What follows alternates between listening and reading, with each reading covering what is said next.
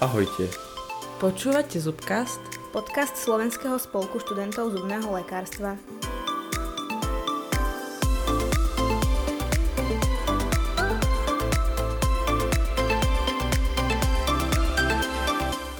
Milí poslucháči, vítame vás pri prvom dieli nášho spolkového podcastu Zubcastu. Našim dnešným hostom je doktor Peter Župa. Hoci vyštudoval zubné lekárstvo, jeho kariéra nabrala iný smer.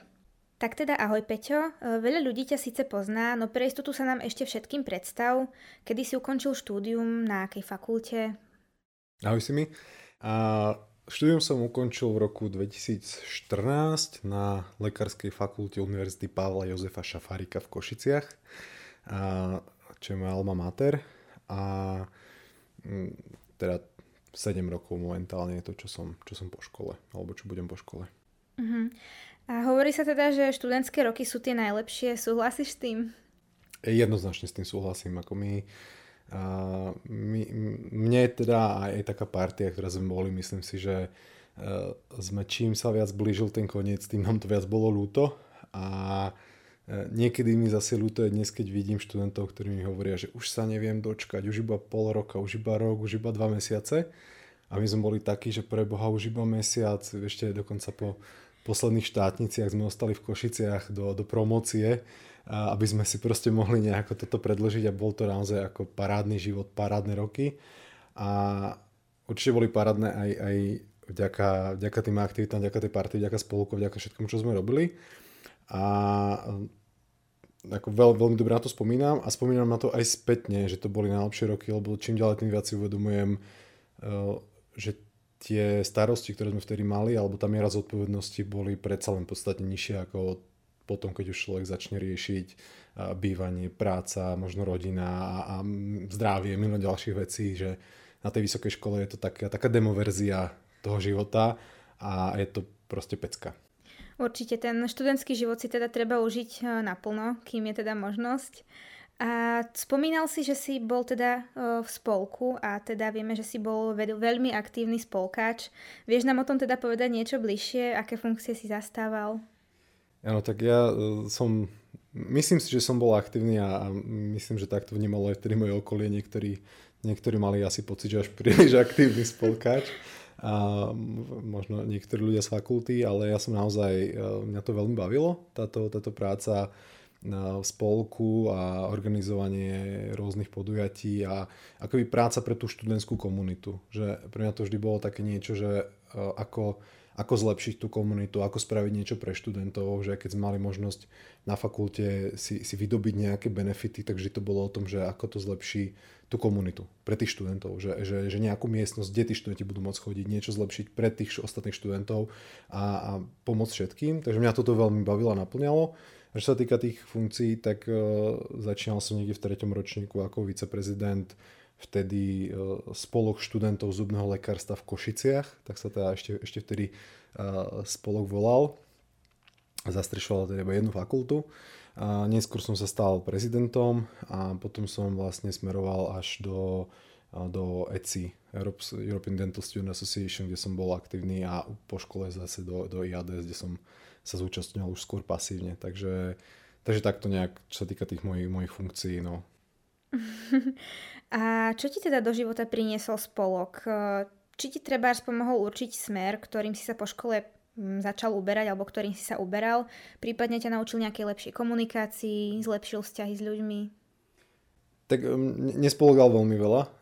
Ja to niekedy tak hovorím až prenesenie, že či už spolok alebo potom sa mi, mi zmenili život zmenili v tom, že kde sa ten môj život začal uberať, že som spoznal no, nové krajiny, nové kultúry, nový pohľad na život, na veci, nových ľudí, ako úžasných priateľov, ktorých dodnes mám, mnohých ľudí zo zahraničia, ktorými si veľmi dobre rozumiem.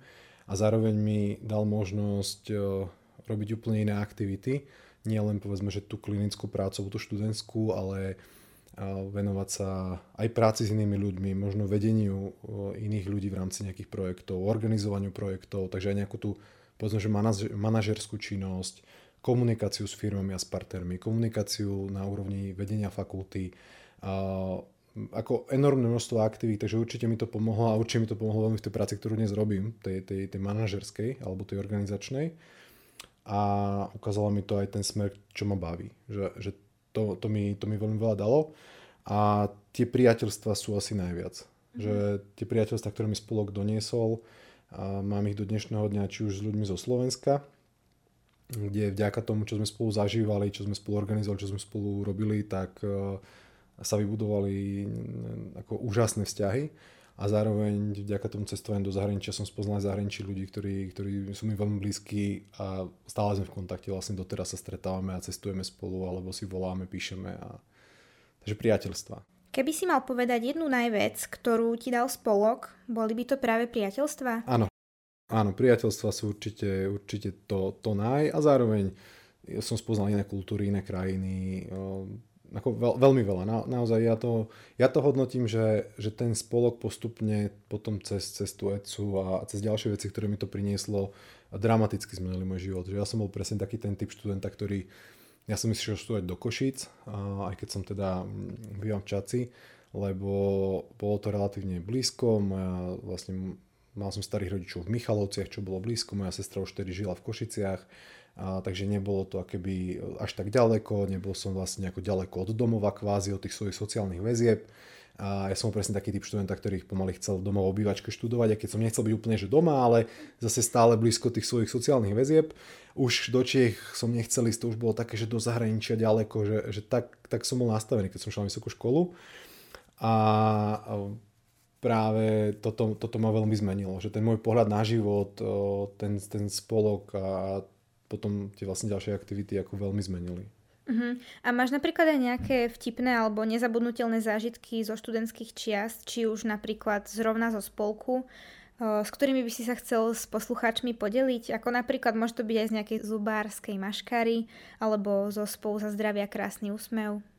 Uh, áno, tých nezabudnutelných zážitkov alebo veci, ktoré, ktoré som zažil alebo sme zažívali, a bolo určite veľa jednoznačne spolu za zdravia krásny osmev ako, ako akcia, ako taká, či už je organizovanie, alebo potom ten samotný priebeh, tie dva týždne chodenia po Slovensku uh, s dodávkami, každý deň v inom meste, to, to je neuveriteľný zážitok, ktorý doteraz na ňo spomíname a myslím, že celý život budem, že my keď s Maťom Urbanovským niekedy tak akože e, trošku zaspomíname, tak vždycky si povieme, že to by sme ešte, ešte akože chceli znova zažiť. To, to bol úžasný zážitok. Potom výmene pobyty alebo stáže. Mal som možnosť, e, možno, že nie nejak veľa, ale, ale mal som možnosť byť asi na nejakých dvoch alebo troch stážach. A to sú, to sú nádherné spomienky. A čo sa týka vtipných príhod, tak e, ja si vždy spomeniem na keď sme robili zubarskú maškaru uh, v Košiciach a uh, ten rok uh, Maťo išiel, bol, bol ako smrť prezlečený, bol celý obalený v takom tmavom plátne, ešte namaľovaný vlastne na čierno a cez v ruke, alebo teda na, na chrbte mal prevesenú nové kosu, ktorá bola obalená izolačnou čiernou páskou. A tí, ktorí teda sú študenti z Košic, tak vedia, že tam internáty sú blízko takého parku, Zúským park a vlastne za ním je internát Kozmald, alebo je tam taký jeden podnik Malbo, tam sme robili vtedy tú maškaru. Takže keď študenti sme šli z medickej na, na tú akciu, tak sme šli cez ten park. A Matej išiel už tak neskôr večer, už bola tma, neviem, o 9, o 10 alebo o koľkej. Z internátu išiel sám, keď sa, keď sa vychystal na tú party. Takže kráčal v noci cez ten park ako tá smrť a oproti nemu išiel chlapík, ktorý úplne akože prekvapený, vystrašený pozerá a hovorí, že akože už som, už som zažil kadečo, ale ešte som nestretol smrť. Takže pre, pre toho chlapíka to musel byť taký zážitok, že, že naozaj stretol smrť v parku v noci.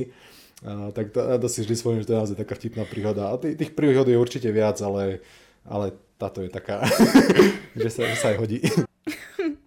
Takže vraví, že sa oplatí chodiť na akcie a byť celkovo aktívnym?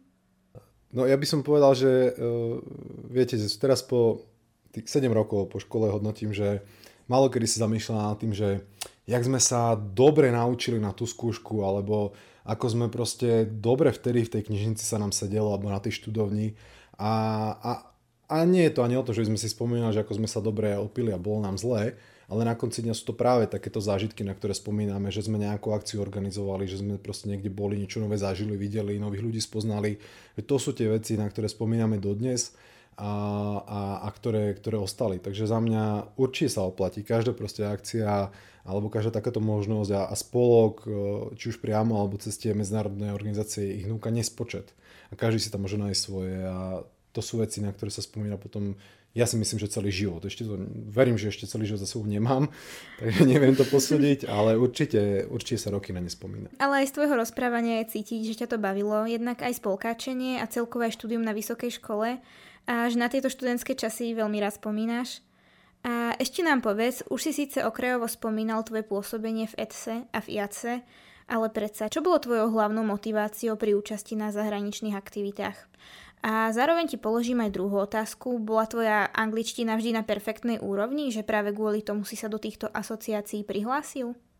Uh, ako som už spomínal, ja som bol taký ten študent, taký ten, ten usadlejší typ, ktorý nikde nechcel ísť.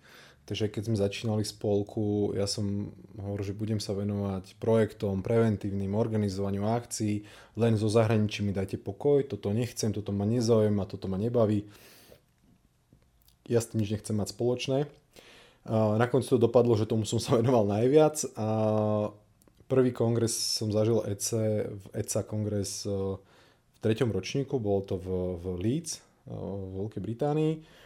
A to mi úžasne otvorilo obzory. E, spoznal som tam veľa zaujímavých ľudí, študentov z iných krajín, zistil som, sú možnosti, ako sa tá stomatológia inde inak študuje, ako, ako vyzerá, ako to vyzerá na tých fakultách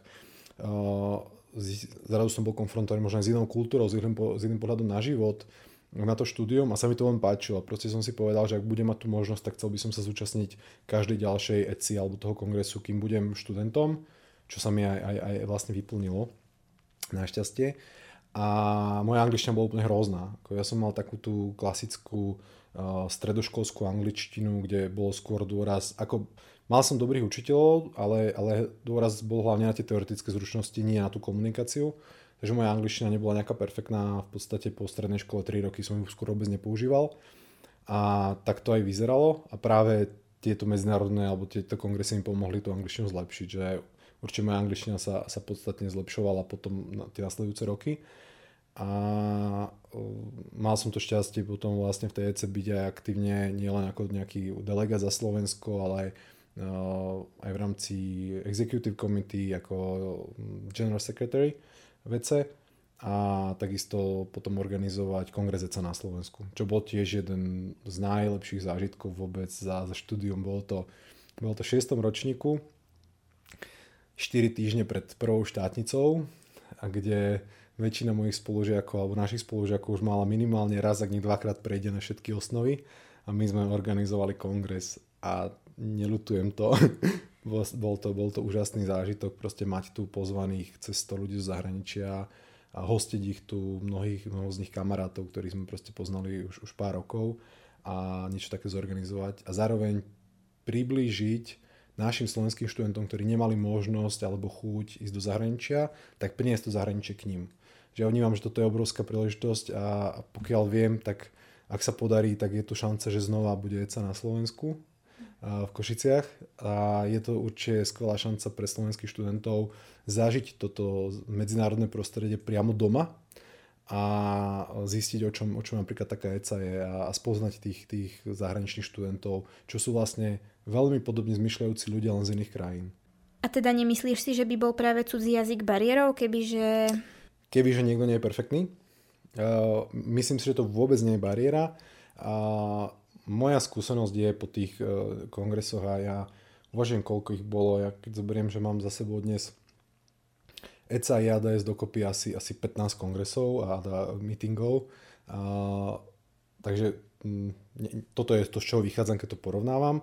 My mnohokrát na seba kladieme väčšie nároky, čo sa týka jazyka, ako reálne to okolie alebo tí cudzinci na nás kladú. Dokonca ja som sa stretol s takým pohľadom od Britov, ktorí mi ten Brit hovorí, že je úplne úžasné, že vy sa môj materinský jazyk učíte a že vy ho takto ovládate a že, že vôbec sa snažíme. To, že robíme chyby, to je jasné, však aj v Slovenčine mm, robíme chyby v našom jazyku, takže aj Briti robia vo svojom jazyku chyby, to je akože normálne, ale že vôbec tá snaha tam je. A ďalšia vec, aj tí cudzinci z iných krajín, ako keby málo kto má takú tú perfektnú uh, BBC angličtinu a jednoducho tie prízvuky sú rôzne, ovládanie gramatiky sú rôzne, niekto má problém s uh, hýši a, a proste niekto má zase problém s, s číslovkami, s rôznymi vecami, ale tá snaha komunikovať je, je najdôležitejšia. Takže vôbec to nie je problém. Práve naopak, ja si myslím, že študenti, ak cítia, že majú ten problém s tou angličtinou, tak to je tá príležitosť, kde si ju môžu zlepšiť, kde si to môžu natrénovať a určite sa nezlepšia v angličtine zavretý na intraku. Čiže vidíš to ako šancu pre študentov, aby sa mohli napríklad viac začleniť do tej zahraničnej komunity? Určite je to obrovská šanca. Ako obrovská šanca využiť akúkoľvek akciu, ktorú sa robí Medzinárodná asociácia. Ak je tá akcia priamo v mojom meste alebo v mojej krajine, tak je to šanca, ktorú, ktorú musím využiť a minimálne za veľmi malé náklady zažijem, čo to je môžem spoznať tých ľudí, môžem, môžem tam začať priateľstva, ktoré budú na celý život a nikto z nás nie, kde nás ten život priniesie. Ja dnes môžem študovať v Bratislave, v Martine, v Košiciach a môžem si myslieť, že skončím ako, ako klinik niekde v menšom alebo väčšom meste, ale na konci môžem zistiť, že, že ja si chcem robiť nejaký postgraduál a pôjdem študovať ho do Británie, do Francúzska. My dnes máme študentov zo, zo Slovenska, ktorí si robili Natália Savková, absolventka UPŠu v Košiciach, ktorá si robila master v Španielsku potom a teraz vlastne pracujú vo Francúzsku. Máme študentov, ktorí študovali v Košiciach a pracujú dneska v Británii, že tie možnosti, ktoré sú, sú veľké a práve a, tieto možnosti, takéto stretávanie ľudí z zahraničia ukazuje a potom im to môže aj uľahčiť, keď ja si chcem informovať nejaké možnosti stáže, štúdia, výmeného pobytu, alebo, alebo aj keď len nejaké akože návštevy a zrazu poznám niekoho z tej krajiny, tak je to úplne niečo iné. A úplne niečo iné na cestovanie, lebo cestovať do krajiny ako klasický turista s bedekerom a cestovať do krajiny ako host doma miestnych, to je nebe a dudy. To, mhm. to, to sa nedá porovnať. A musím povedať, že, že toto je veľká pridaná hodnota či už výmených pobytov cez ECA alebo IADS, alebo aj kongresov, že vždy sme mali úžasný zážitok, lebo sme boli s miestnymi, ktorí vedeli, čo nám majú ukázať, kde nás majú zobrať, čo má tú hodnotu, ako nám ten program maximálne naplniť. A my sme zažili veci, ktoré ako bežní turisti by sme za nikdy nezažili. Už vôbec by sme ich nezažili za tie peniaze, ktoré to na konci stálo. A cítili sme sa bezpečne, bolo nás postarané. Takže jedno, aká krajina, ja som ECA som ako hlavne teda európskej krajiny prešiel, či už sme boli v Británii, vo Francúzsku, v Bulharsku sme boli na výmenom pobyte, v Turecku sme boli na výmenom pobyte, ale z IADS potom tu bolo Indonézia, Libanon, Jordánsko, ako Thajsko, ako takéto krajiny, kde, kde naozaj všetko perfektné, super a ja by som sa nikdy nebol vybral do Ázie predtým, sám, keby nebolo IADS. A dnes je to moja akože úplne, úplne najobľúbenejšia lokalita, lebo tam som zažil jedný z najkrajších vecí. Čiže určite odporúčaš študentom, keď, keď majú aspoň nejaký sen, tak určite ísť do toho. Určite jednoznačne áno, všetkými desiatimi, keď, keď sú tie možnosti a samozrejme niečo to stojí, takže ja rozumiem, že nie každý možno môže si to dovoliť, alebo môže si dovoliť na každý ten kongres, ale ak tu možnosť má, alebo má možnosť ísť aspoň raz Jednoznačne, je to perfektný zážitok a ak má túžbu niekde možno cestovať, e, som počul, že e, možno JADES kongres na budúci rok bude v Jordánsku. Ja sám som bol na JADES v Jordánsku, bol to, bol to nádherný zážitok. A zažiť, e, neviem, vidieť Petru, ísť ku mŕtvomu moru a spať jednu noc vo Vadirame na, na pušti, to, to je pre mňa nezabudnutelný zážitok dodnes. A, a, a ako tá noc vo Vadirame. A to sú veci, ktoré zrazu človek môže zažiť ako študent naozaj za zlomok peňazí keď by si to platil cez cestovnú agentúru, potom už ako neštudent. A to sú zážitky, ktoré ostávajú. Takže jednoznačne, ako ja, ja, ja, ja, ja na to spomínam nádherne, takže odporúčam každému. A teda už si spomínal aj ETSU, aj IAC, alebo teda IADS. um, aký vidíš rozdiel medzi nimi? Alebo teda, keď, si chce študent, keď sa chce študent rozhodnúť, do, do ktorej komunity sa zaradiť? V podstate ja som 4 roky aktívne sa účastnil ECA kongresov, ako hovorím okrem tej funkcie a som potom aj organizoval ECA kongres, takže mm, nejakú tú predstavu mám. Potom som IADS vlastne dodnes chodievam, ak teda mimo covidu, na ich kongresy, naposledy som bol 2020 na jar v Bosne, takže asi, asi 6 rokov vlastne zase tam chodím aktívne, takže porovnať e, relatívne, relatívne myslím si, že, že to viem. Ten rozdiel je trošku možno v účeloch tých asociácií, ten rozdiel je v multikultúrnosti tých asociácií. IADS je jednoznačne pestrejšia a je tam väčšia diverzita, ktorá je podľa mňa uchvatná, pretože človek tam stretne ľudí z rôznych kultúr, z rôznych e, samozrejme krajín, rôznych vierovýznaní a na druhú stranu všetko sú to ľudia, ktorí sú veľmi otvorení myslením, veľmi podobne zmyšľajúci, ľudia, ktorí si chcú naozaj pomáhať, ktorí proste sa zaujímajú o iných. Takže stretne tam veľmi podobných ľudí, ako je on, z veľmi rozdielných e, miest a, a e, kultúr, ako je on. A to je neskutočne obohacujúce. Takže IADS je v tomto akože, že viac taká roz, rozmanitá a tým pádom aj tie krajiny, ktoré vie možno cez ne navštíviť alebo kde sa vie dostať, sú, sú e, ako viac odlišné od toho, čo poznáme doma. Naopak ECA je, je skôr európska, e, takže skôr európska, je európska, ale skôr tam zažijeme to, čo poznáme z tej Európy. Zase má to výhodu, lebo ECA je super na, na rôzne možno výmené pobyty. Letný kongres ECA zvykol bývať s e, asociáciou pre, pre dentálne vzdelávanie v Európe, takže keď niekto uvažuje nad e, nejakou budúcou špecializáciou, alebo kurzami, tak je tam možnosť nabrať kontakty nielen medzi študentami, ale práve medzi vyučujúcimi, prednášajúcimi dekanmi z rôznych fakult, zistiť, aké majú dokonca EDI, ak sa nemýlim, má takú brožúru o rôznych špecializačných štúdiách, takže môžem zistiť, že aké sú špecializácie vo Francúzsku, v, v Británii, Španielsku, v Nemecku, čo musí na ne splňať. Sú tam anglické programy, sú tam len programy v miestnom jazyku, akože už ako študent sa viem na toto pripraviť, keď vôbec by som na tým uvažoval. Takže to zase ECA takéto za mňa môže mať výhody, ale na konci dňa je to všetko o ľuďoch, všade chodia úžasní ľudia, každý si tam podľa mňa nájde niekoho, s kým si sadne a s kým si porozumie a keď si takého nikoho nenašiel, tak to nebude v tých ľuďoch, ktorí tam sú. A, a samozrejme aj tam sa nájdú ľudia, ktorí mi nemusia sedieť, ale keď je na kongrese 100, 150 ľudí alebo 80, 60 to jedno, tak vždy si tam nájdem jedno, dvoch, troch, s ktorými si rozumiem. Takže e, či už jedno alebo druhé odporúčam oboje. Mm-hmm.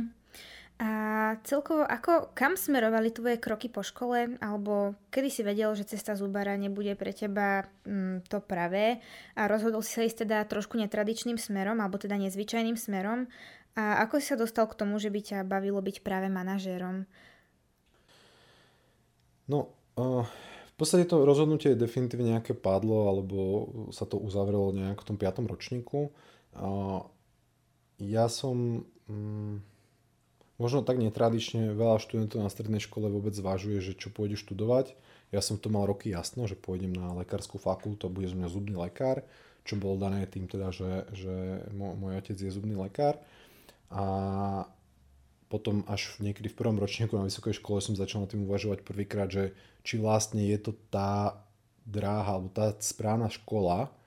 A už vtedy som si uvedomil, že keby som si bol vyberal uh, možno, že by toto nebola prvá, prvá voľba pre mňa, to zubné lekárstvo, tak si vyberiem uh, manažment alebo psychológiu. Tak som nejak cítil, že k tomu by ma to ťahalo. No a potom vďaka aktivitám spolku som vlastne mohol um, sa viac venovať práve organizovaniu vecí, komunikácii a tým aktivitám, ktoré s tým manažmentom súvisia. A mohol som si uvedomiť alebo vyskúšať, že toto ma naplňa. Že to naozaj je to, to, to, kde mám flow, čo ma proste baví, čo ma ženie dopredu, kde cítim aj, že, že môžem pomáhať iným, že môžem niečo rozvíjať, že ma to naozaj naplňa.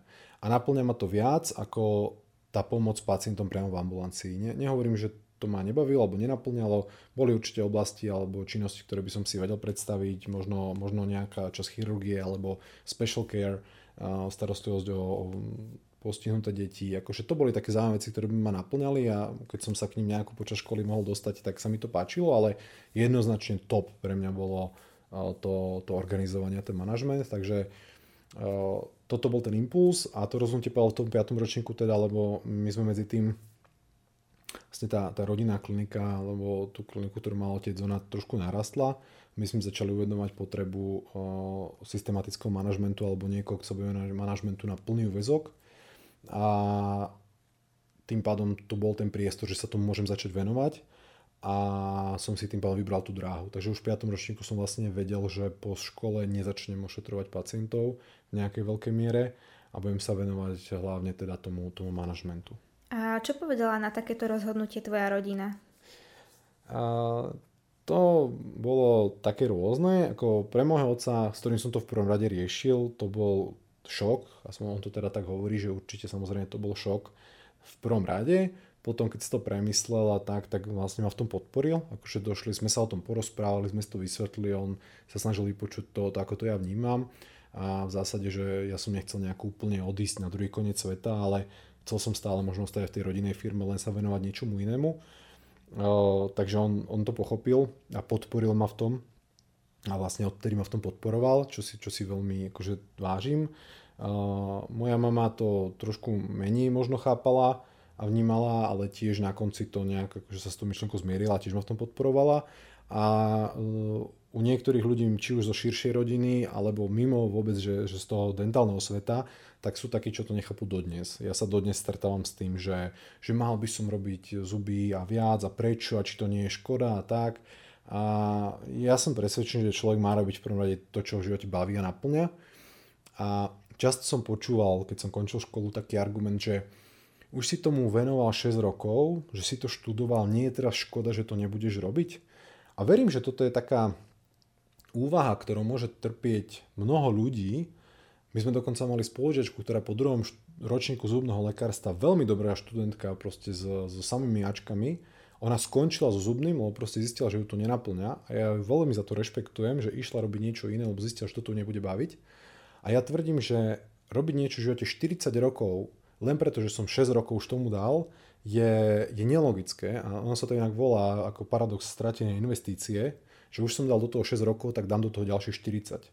A takto keď to poviem nahlas, tak si všetci uvedomíme, že to je nelogické, ale, ale ono sa to v prvom rade tak nemusí javiť, keď človek to rozhodnutie robí. No. Takže uh, doteraz to mnohí akoby nechápu a majú pocit, že by som mal robiť tie zuby, ale určite pre mňa aj, aj odvtedy som mal možnosť poznať ďalších ľudí, ktorí to tak majú.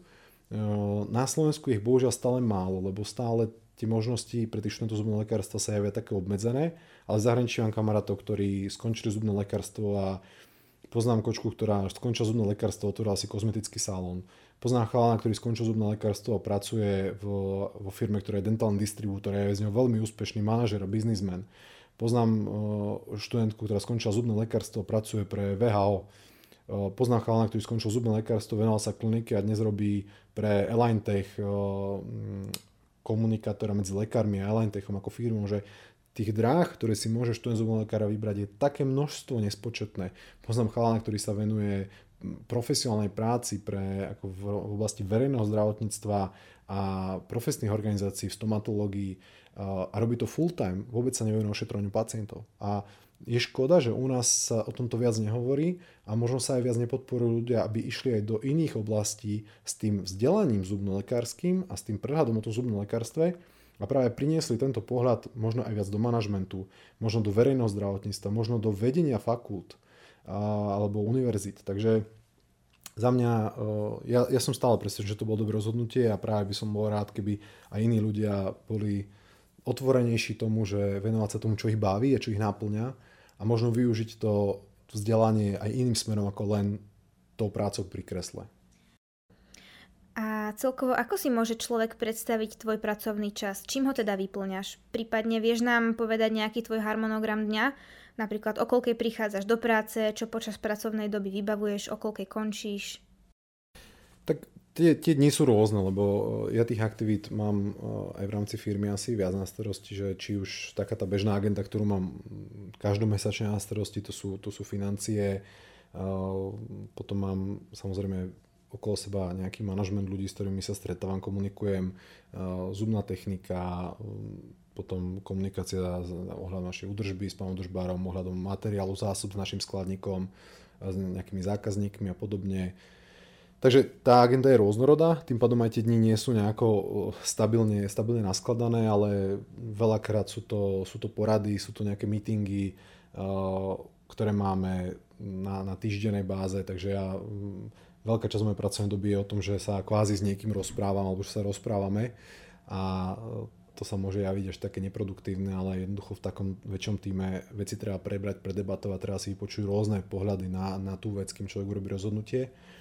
Potom sú to aj samozrejme pracovné stretnutia, alebo si sadnem a pripravujem si nejakú svoju agendu, tabulky a prípadne iné aktivity, lebo okrem toho, čo robím na klinike, tak mám ráda nejaké také workshopy alebo konzultácie, takže občas sa stretnem s lekármi z nejakej inej kliniky, kde sa im snažím poradiť, odporučiť, alebo pre študentov robím vám nejaké, nejaké prednášky. Takže e, ten deň je rôznorodý a väčšinou začínam tak okolo 8 a 9. Ja mám taký letný a, a zimný režim. V lete je to medzi 7 a 8, v zime skôr medzi 8 a 9, keď teda už začínam aktívne v práci a koniec je variabilný, no, že môže sa stať, že skončím o druhej, to sa deje menej často, ale že skončím aj o 7. 8. To sa tiež deje už dnes menej často našťastie, alebo hoci kedy medzi tým. Takže mm, je to tak, že, že keď mám prácu a keď ma tá, tá práca potrebuje, tak vtedy sa jej snažím venovať.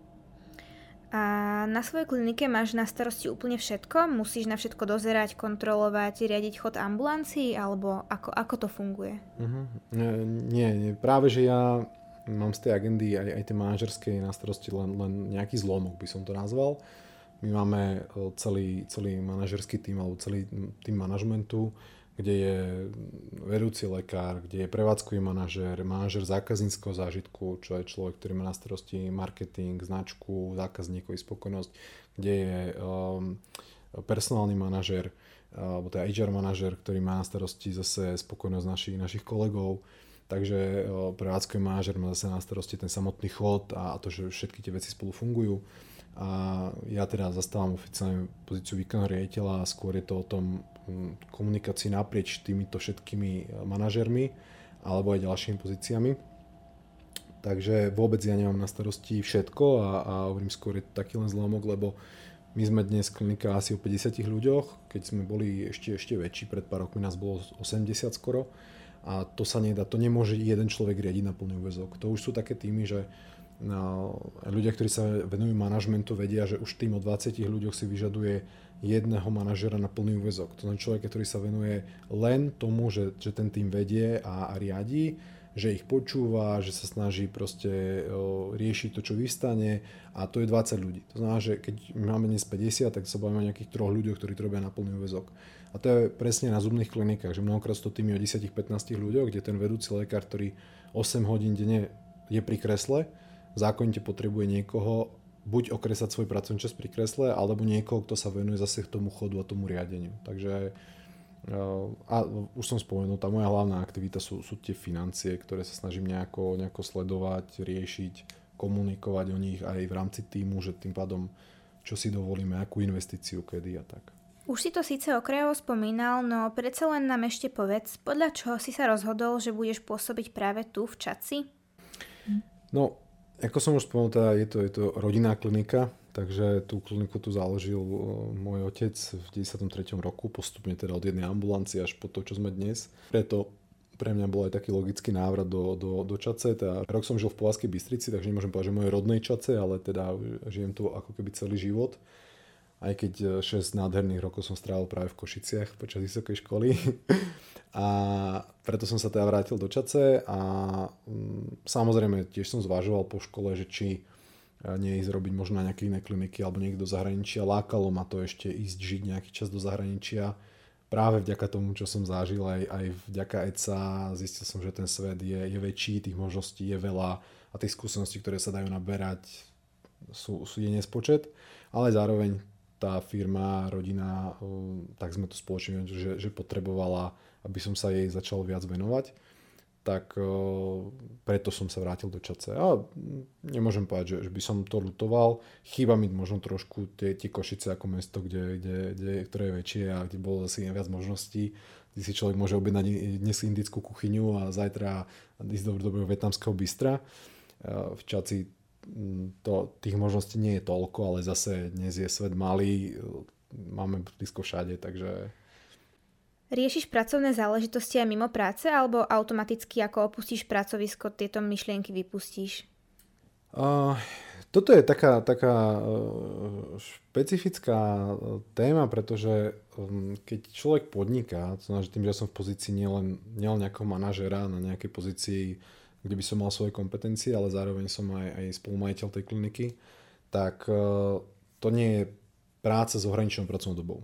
To je 24-7 a, a aj manažerské posty sú mnohokrát o tom, že sú 24-7, lebo tá zodpovednosť, ktorú človek má, že keď ti poviem niekto manažer, u nás prevádzkový manažer, ktorý zodpovedá za prevádzku a my sme ešte do konca minulého roka fungovali 7 dní v týždni, lebo sme mali zubnú pohotovosť, tak on je prevádzkový manažer 7 dní v týždni.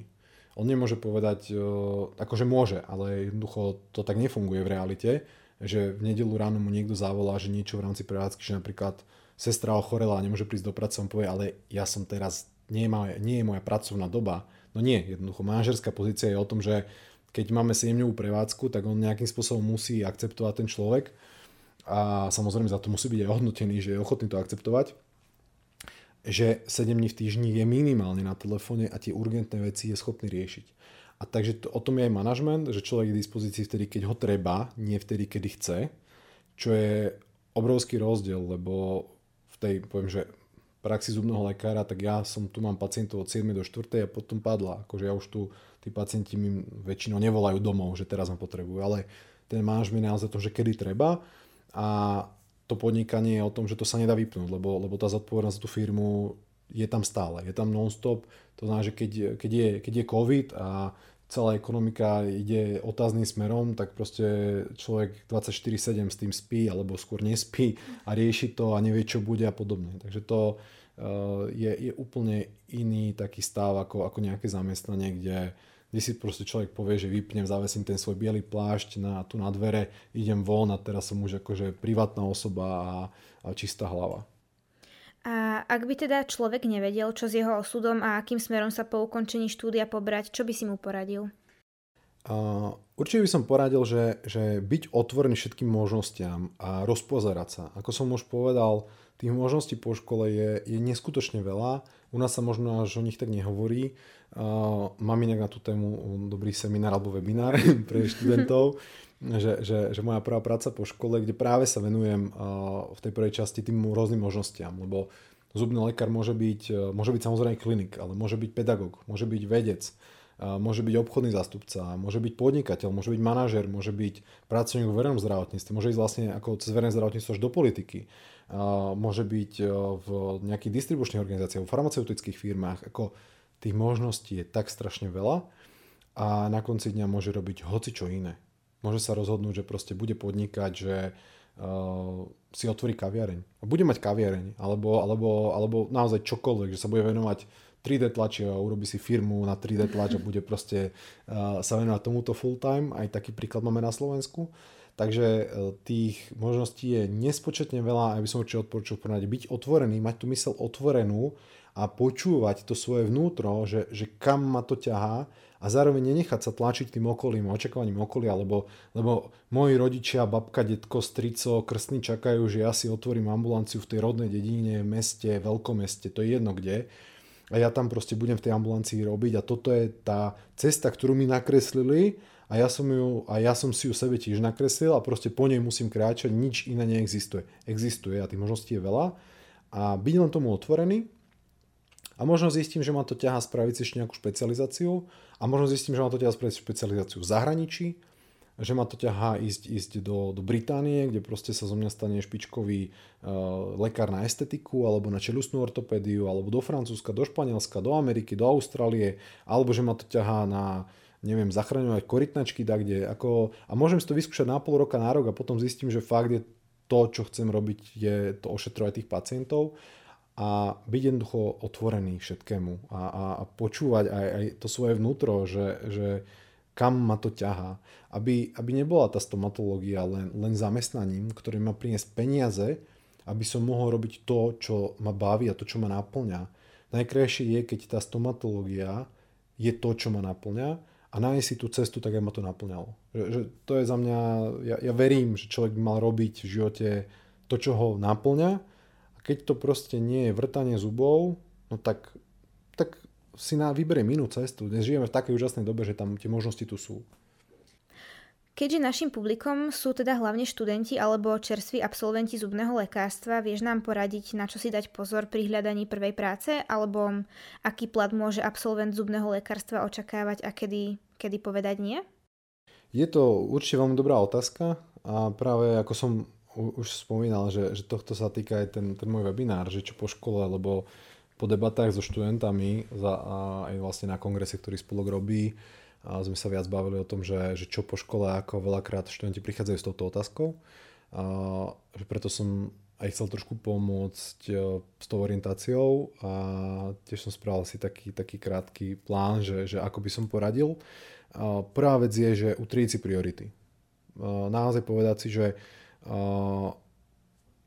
čo vlastne chcem, kde sa vidím. To znamená, že chcem, chcem sa zlepšovať, chcem proste nejaké špičkové pracovisko, chcem, chcem veľa zarábať, chcem pracovať vo svojom rodnom meste, chcem robiť v nejakom veľkom kolektíve, chcem, chcem si kúpiť sedmičkový Bavorák za dva roky. To je jedno. Čo sú moje priority? toto si proste v hlave utriediť. A to chce čas. Naozaj na tým je dobre začať zamýšľať už, už kľudne akože na konci 5. ročníka, aby človek mal čas mm si to v hlave utriediť a, a kde sa aj vidí za, nejaký, akože za nejakých 5 rokov, 10 rokov svoju profesnú prax.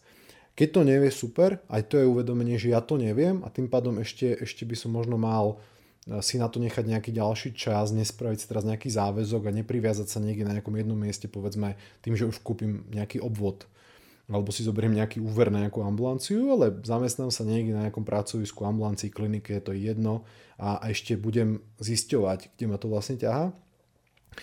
Druhá vec je utriediť si svoje očakávania, to znamená, že, že byť realista v tom, čo čakať môžem a čo čakať akože nemôžem, že jednoducho čakať, že ako absolvent s veľmi limitovaným množstvom praktických skúseností a rovnako aj teoretických vedomostí a, a zručností nemôžem čakať, že budem proste hneď zarábať veľmi veľa peňazí, budem pracovať veľmi málo hodín, a budem proste špičkovým stomatologom a, a, a budem proste mať všetky akože, že tie, tie benefity, ktoré možno vidím na lekároch, ktorí sú 20-30 rokov po skončení školy a, mali proste na to veľa času, aby sa niekam dostali, či už odborne, alebo aj, aj majetkovo, ekonomicky jednoducho, že, že to je cesta a to sa nedá skrátiť za rok. Takže mať realistické očakávania na základe tých svojich priorít a potom ísť sa pozrieť.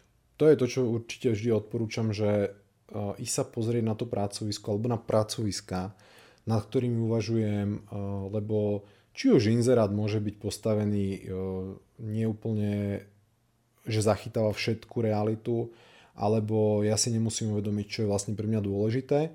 A keď sa tam pôjdem pozrieť a zažijem to na deň, na dva a uvidím, ako tá klinika funguje, ako tá ambulancia funguje, aký tam chodia pacienti, aká zubarina sa tam robí, a aké sú vzťahy na tom pracovisku a, a aké sú tam technológie a, a pôjdem sa tam pozrieť, tak potom budem mať lepšiu predstavu. Takže toto sú také akože základné veci, že ako, ako si to otriediť. A čo sa týka plátu, že aký očakávať, no... keď, keď som prvýkrát dostal tú otázku, tak, tak som kontroval, že, že pýta sa absolvent, že aký čaká plat, tak ja sa pýtam, že čo prináša. Čo je tá moja hodnota, ktorú vlastne prinášam na to pracovisko, že, že je, to len, je to len nejaký môj čas, že prídem na 8 hodín, akože tak, tak dobre, tak je nejaký základný plat, akože možno, možno, že na pozícii zubného lekára nejakých 1080 eur, keby sme išli tabulkovo, akože to je minimálna mzda na takejto pozícii, povedzme, tak to určite môžem očakávať za to, že tam príjem na 8 hodín a budem dávať nejaký priemerný, podpriemerný výkon. A prichádzam, akými zručnosťami prichádzam, s akými skúsenostiami prichádzam, s akými strojmi som robil, s akými materiálmi proste, aký dokážem, dokážem spraviť blombu za 45 minút alebo potrebujem na to 2 hodiny. Ako to všetko veci, a ja to nemyslím teraz zlom, len zase je to o tom realistickom uvedomení si, čo ja prinášam k tej debate o tých peniazoch a tým pádom čo môžem očakávať naspäť. A keď ten môj prínos je, je základný, čo samozrejme je, lebo som na začiatku svojej 40 rokov trvajúcej kariéry ako zubný lekár, tak aj tie moje očakávania musia byť základné. A tým pádom aj ten môj plat bude základný. Samozrejme, potom to záleží od toho, či ten plát je, bohužiaľ viem, ako to stomatológii funguje, že niekde je celý oficiálne, niekde to funguje aj inak, takže e, tam sa môžu líšiť tá realita, ale treba aj v tomto byť taký, taký pri zemi. Na druhú stranu, už dnes tie základné platy zubných lekárov aj absolventov sa pohybujú bežne medzi 1000-1500 eur hrubom e, na, na väčšine pracovisk. Samozrejme sú rozdiely medzi Bratislavou, západným Slovenskom, východným Slovenskom, väčšími klinikami, menšími mestami či ten lekár od prvého dňa robí všetko, vrátane protetiky a neviem, drahších výkonov, alebo, alebo sa pol roka iba pozera. To veľmi potom ovplyvní samozrejme aj ten plat. Takže je, je to veľmi rôzne a ne, nechcem, nechcem ani striať žiadne sumy. Uh-huh. A v rámci tohto možno, že by sme sa spýtali aj v mene teda celého spolku a v mene všetkých poslucháčov takú otázku. Aké vlastnosti by podľa teba mal mať zubár alebo absolvent alebo budúci, budúci zamestnanec? budúci zamestnanec. A začnem ešte tak, tak širšie, že nielen budúci zamestnanec, ale celkovo, že zubný lekár, tým, že u nás naozaj majorita zubných lekárov sú zároveň podnikatelia a, vlast, a, a majú vlastné ambulancie. To je to, je to asi cez 70% všetkých zubných lekárov, že sú majiteľmi alebo spolumajiteľmi zubných ambulancií. A aj keď ten trend sa pomaly akože obracia, čím ďalej tým viac lekárov je, akože chce byť aj zamestnaných aj, aj dlhodobo, lebo si uvedomujú tie benefity zase, ktoré z toho plynú. Ale keďže väčšina bude aj z terajších absolventov určite podnikateľmi, tak treba to rozdeliť, že sú vlastne zastávajú tri stoličky. Sú, sú podnikatelia, sú manažeri a sú ešte tí, tí, tí, tí lekári, tí pracovníci, ktorí reálne to ošetrenie vykonávajú. A každá táto stolička, každá táto pozícia je úplne samostatná činnosť, s úplne samostatnými vedomosťami, zručnosťami, a, vecami, ktoré by človek mal ovládať, vecami, ktoré sa dá naučiť a úplne takým, takým veľkým vesmírom. Že tak ako stomatológia je, je jeden veľký vesmír, ktorý má kopec podvesmírov, že má uh, pedostomatológiu, protetiku, endodonciu, čelustnú ortopédiu a ešte oni majú ďalšie, ďalšie podvesmíry, že, že v čelustnej ortopédii máme, máme rôzne techniky, máme fixné, uh, teda máme vestibulárne aparaty, linguálne aparaty, máme alignerové uh, akože strojčeky, tak aj v podnikaní, aj v manažmente sú takéto vesmíry a podvesmíry. Problém je, že my o tom nevieme a je dobré sa v tom začať orientovať. Takže to by som chcel len prvú vec ako poukázať, že byť si aspoň toho vedomý, že sú to tri stoličky, na ktorých budem sedieť, na ktorých by som sa mal rovnocene pripravovať, keď chcem ísť podnikať a keď chcem riadiť tú svoju vlastnú firmu potom a naučiť sa ako manažer by som mal vedieť niečo o práci s ľuďmi, o financiách, o legislatíve, o marketingu, o riadení procesov vo firme a keby ďalších veľa, veľa drobných vecí. Ako podnikateľ by som zase mal vedieť o tom, že ako mám nejakú víziu pre tú firmu, ako si robiť nejaký možno biznis plán a, a, a tak ďalej. Takže a, toto sú také, také zručnosti a už potom ten samotný lekár, že aký by, aký by mal byť a, za mňa lekár by mal byť v prvom rade akože lekárom srdcom, takže ľudský, ale to je to, čomu verím ja. Ja nehovorím, že to je univerzálna pravda, a vôbec nie, to je, to je môj osobný názor a ja verím tomu, že lekár, keďže sme, sme pomáhajúca profesia, sme, sme tí, ktorí liečia ľudí a mali by ich keby sprevádzať na ceste za zdravím, tak by sme mali byť tí, ktorí sa vedia vcítiť do potrieb toho pacienta a vedia ho k tomu zdraviu smerovať. A ja si myslím, že je veľké nešťastie, keď tak ako je nešťastie, keď na stoličke podnikateľa, zubného lekára, sedí niekto, kto uvažuje iba, iba o pacientoch a neuvažuje trošku biznisovo, neuvedomuje si financie, neuvedomuje si, že musí zaplatiť aj tých svojich zamestnancov, že musí aj nejaký profit produkovať a získa podobne, tak je obrovské nešťastie, keď na pozícii zubného lekára sedí biznismen, ktorý ohýba kliniku alebo klinické rozhodnutia pod vplyvom financií. A ja si práve myslím, že, že by to malo byť oddelené, že na tej stoličke lekára by mal sedieť lekár srdcom, ktorý robí to, čo je najlepšie pre toho pacienta.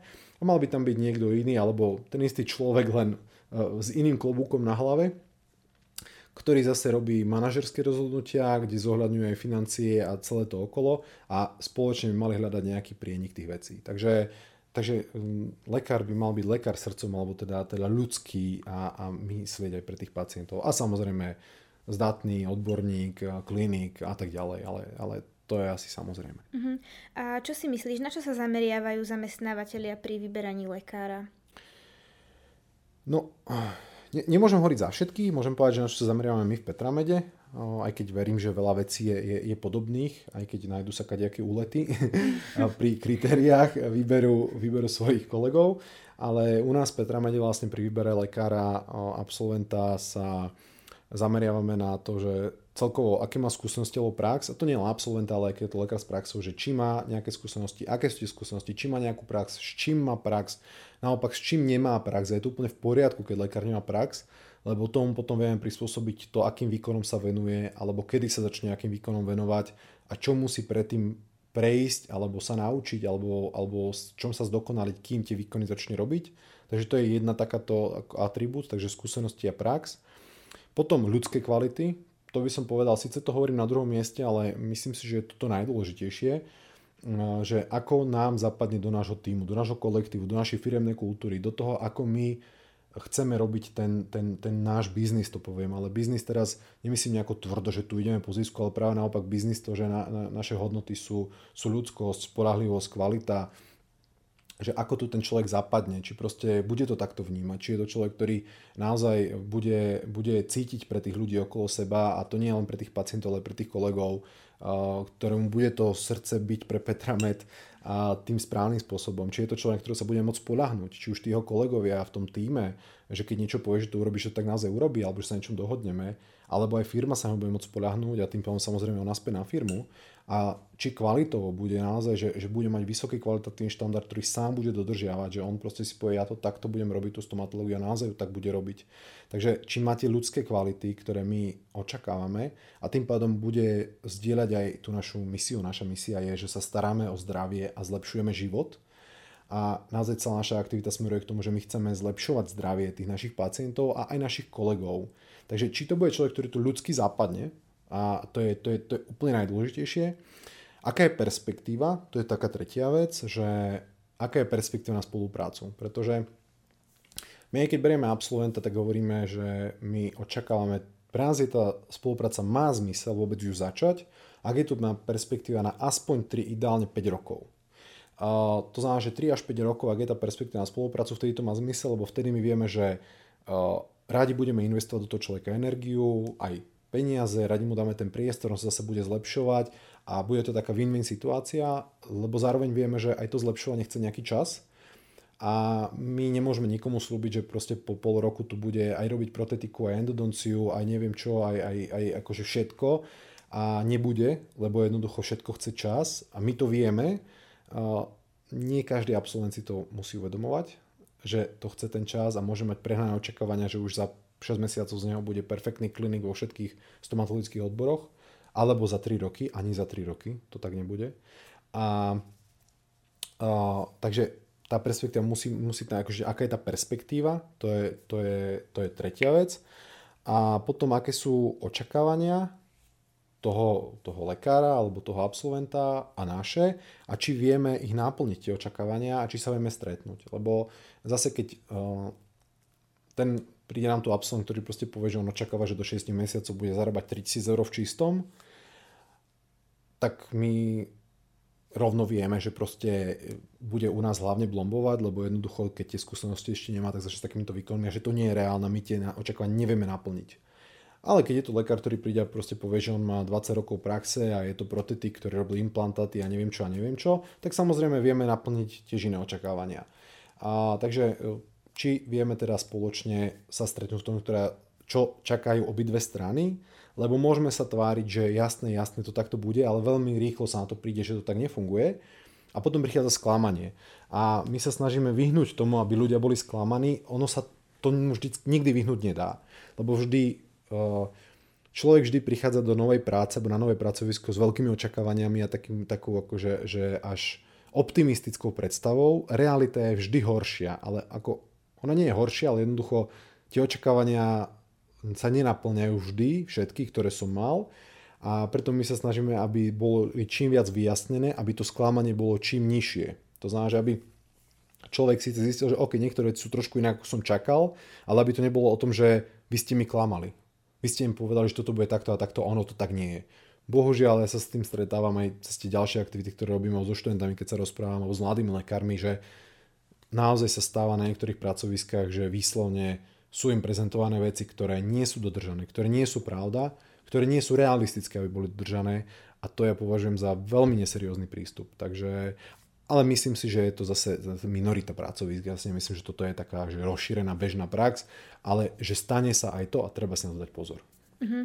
Už si to síce spomínal, teda tak okrajovo spomenul, ale prijímate čerstvých absolventov? A ak teda áno, zaučíte ich najprv, alebo ich pustíte rovno na vec?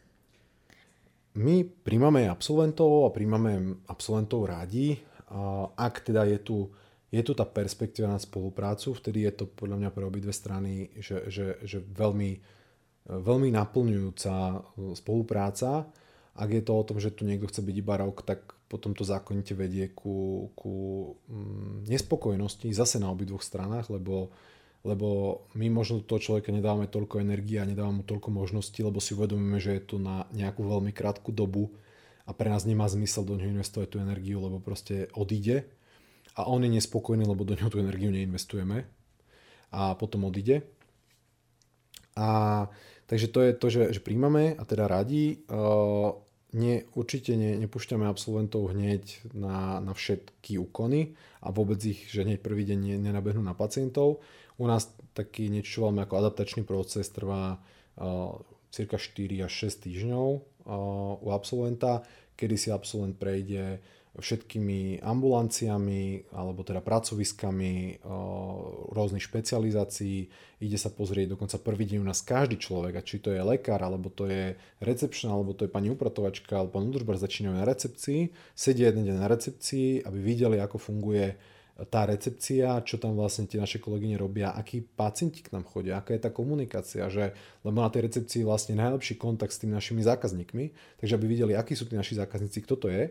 Takže sú tam aj takéto časti, potom samozrejme s nimi prechádzame nejaké, nejaké dokumenty, ktoré máme, ako veci robíme, ako sú štandardné postupy, legislatívne, naše interné, ako fungujú napríklad financie vo firme, rôzne takéto veci, takže na to má ten prvý mesiac alebo 4 až 6 týždňov, postupne začína aj ambulovať, šetruje nejakých pacientov, u absolventov je to častokrát, že má nejaký, nejaký prvý pacient, ktorí sú bezplatne ošetrovaní, ktorí vedia o tom, že to je nejaký mladý lekár začínajúci, kde je hneď pri ňom vlastne druhý lekár, ktorý sa celý čas pozera, prípadne mu asistuje, potom si to vymenia, teda e, ešte si to aj vymenia, že na začiatku sa ten mladý lekár pozerá, potom ten mladý lekár ošetruje, ten skúsený lekár sa na neho pozerá a už potom ide ošetrovať normálne pacientov. Tým, že u nás začína lekár s výplňami, tak vieme relatívne v takomto krátkom, že 4 až 6 týždňov trvajúcom procese bez nejakých akože vyčitiek pustiť lekára ku, ku pacientom.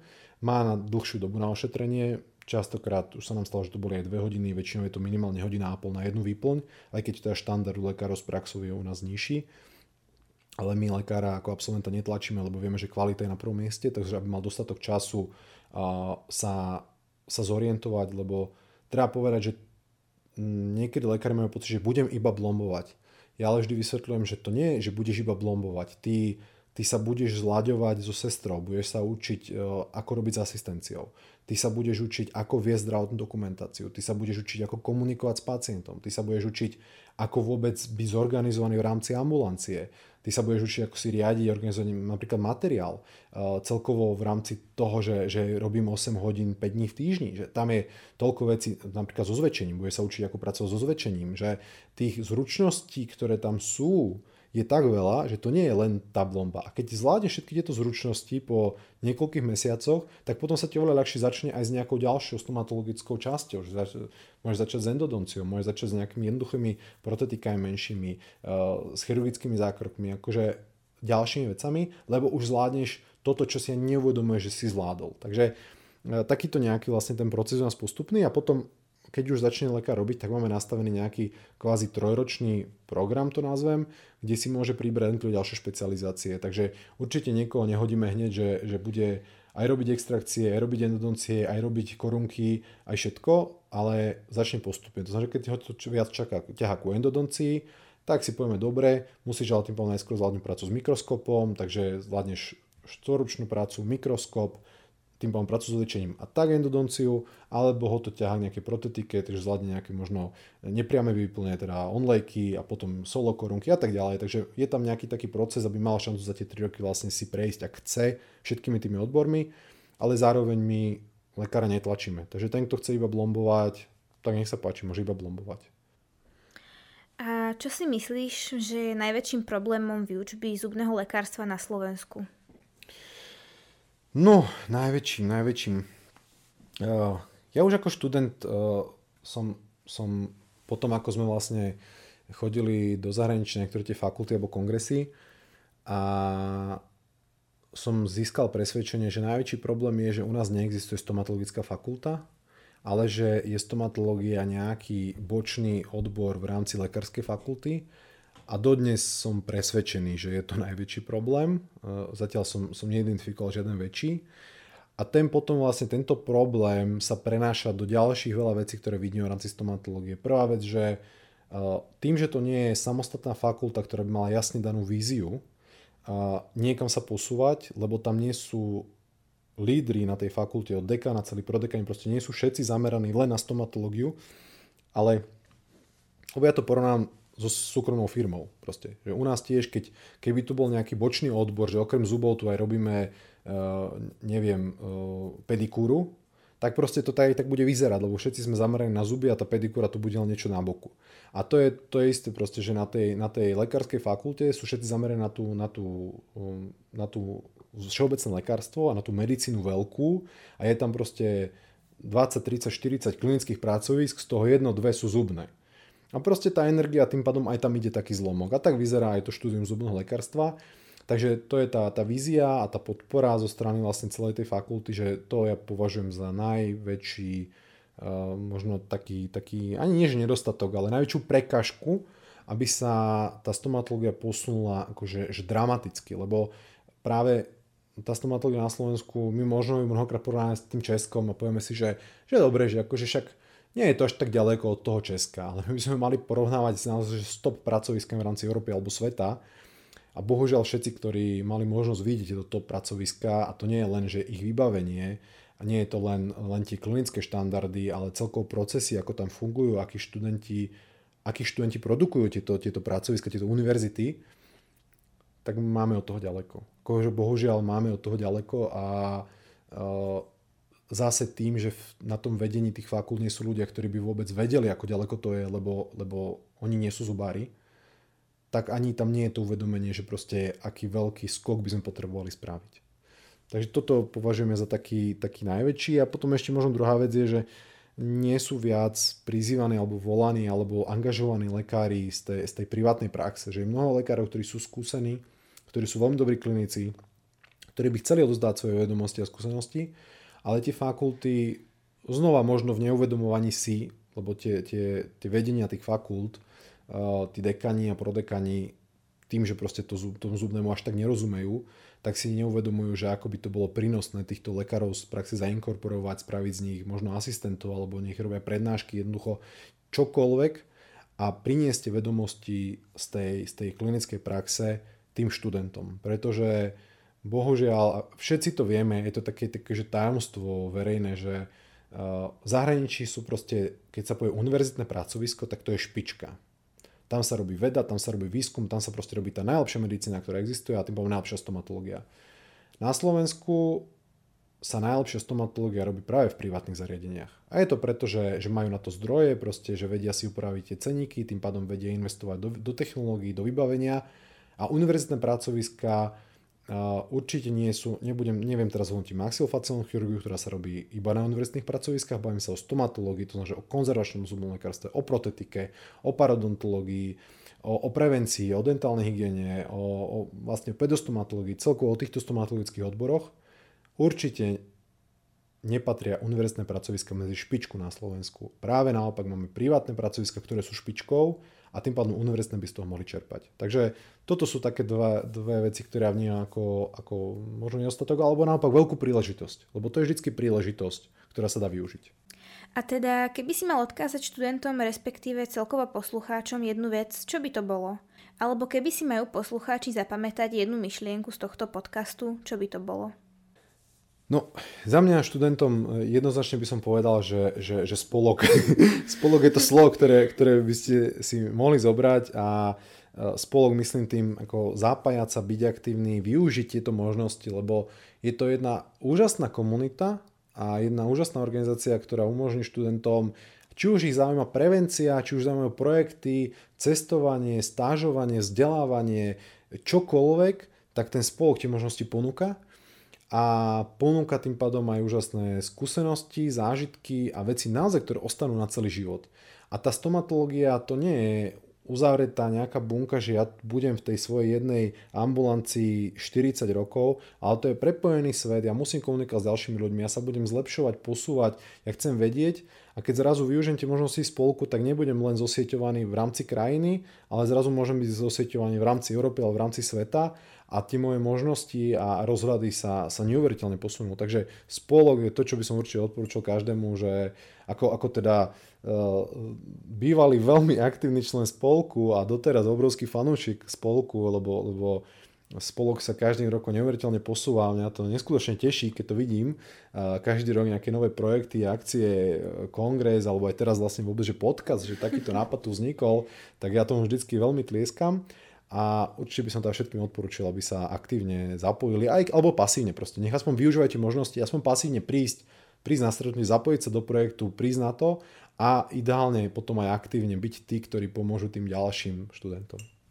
Peťo, my by sme sa ti chceli veľmi pekne poďakovať, že si prijal naše pozvanie do nášho podcastu, Zubkastu.